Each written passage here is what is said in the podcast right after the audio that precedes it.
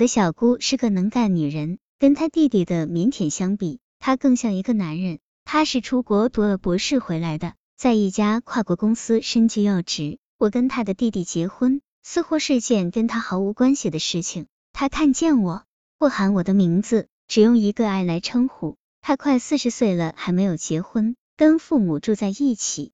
有一次，我一个人坐在客厅里，她看看我，很不客气的问我。你是哪个学校毕业的？我说不上来。他又说，你从事这种工作要注意进修，法国、意大利这样的地方必须去跑一跑，不然的话很容易被淘汰。然后一转身接他的电话去了。我不知道一样的父母怎么会生出两个完全不同的孩子来。我结婚的时候，木木的爸爸会来过一次，他几乎没有跟我说过话。木木看见他也是连话也说不出来。木木告诉我，从小他的成绩就很一般，样样不如姐姐。对家里的生意他也不感兴趣，父母对他很照顾，期望值很高，但他一次次让他们失望。他说：“我就想过简单的、温暖的家庭生活。”一定意义上说，你才是我的救星。不过，父母对于木木来说是无法抗拒的命令。结婚后，我本来不打算急着生孩子，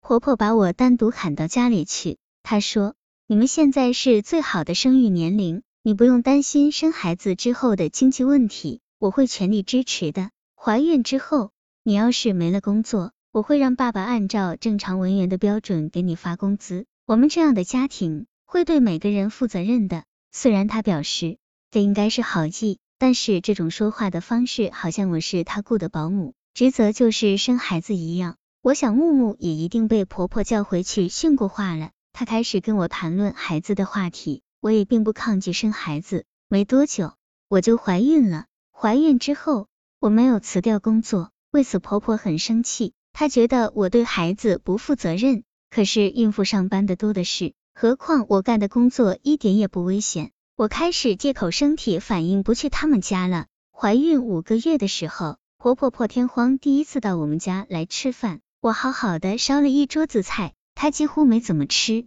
走的时候留下三万块钱，说是给我的生活费。我让木木还给他，木木却把钱存进了我的信用卡。别人家的奶奶一定也会给孙子准备一些物质上的礼物，但是这样冷冰冰的来，扔下钱就走的感觉，实在让我很不舒服。我不讨厌钱，但是我总是有点自尊心的。给过了钱，他们一家人就好像心安理得了。他的姐姐从没有打过一个电话来问候，他的父母则去了香港。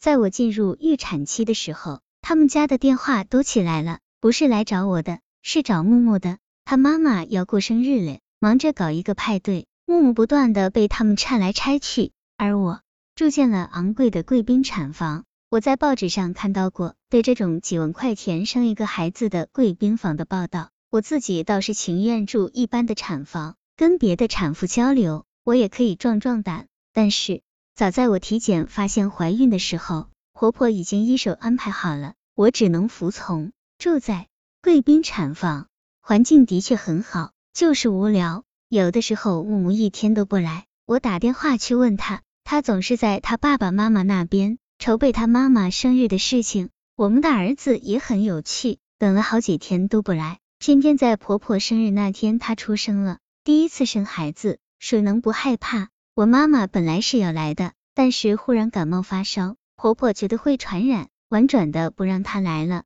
躺在豪华冷清的病房里面对阵痛，我忽然很恨木木。也许老婆没有妈妈重要，但是孩子的降生难道还比不过一场普通的生日聚会吗？我打电话给妈妈，妈妈听说我一个人在生孩子，急坏了，一叠声的安慰我。听着他那些朴实的话，我忍不住大哭起来。虽然木木还是匆匆的从生日宴会上赶了来，可是他到的时候我已经精疲力尽了。孩子难产，我打算顺产不能成功，再用剖腹产手术。一辈子节俭的父母抱了车从郊区赶过来，他们看见了外孙的出生，而婆婆到第二天才出现在医院。她插了一盆很漂亮的花，家里的那个保姆殷勤的跟在她后面。他像看望一个一般朋友一样，在我床边站了站，然后就去看保暖箱里的孙子去了。我没有用他安排的月子保姆，我留我妈住下来照顾我。新生儿带来的一连串的问题，让我的火气越来越大。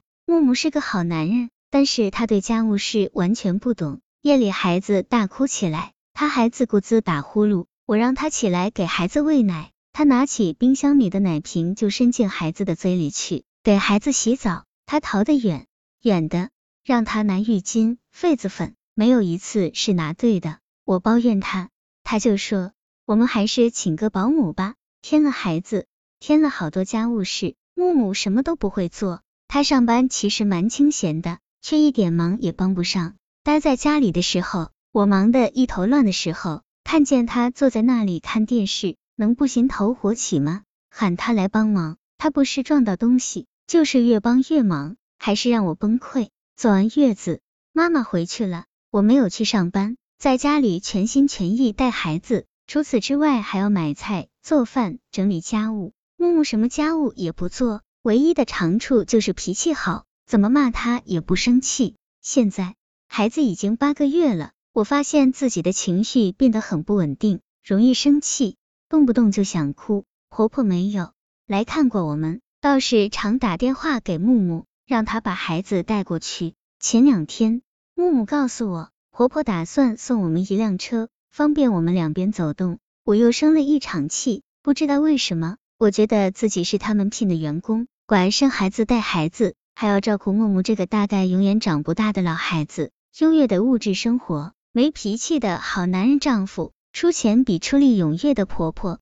听起来不错，可我却觉得离幸福越来越远。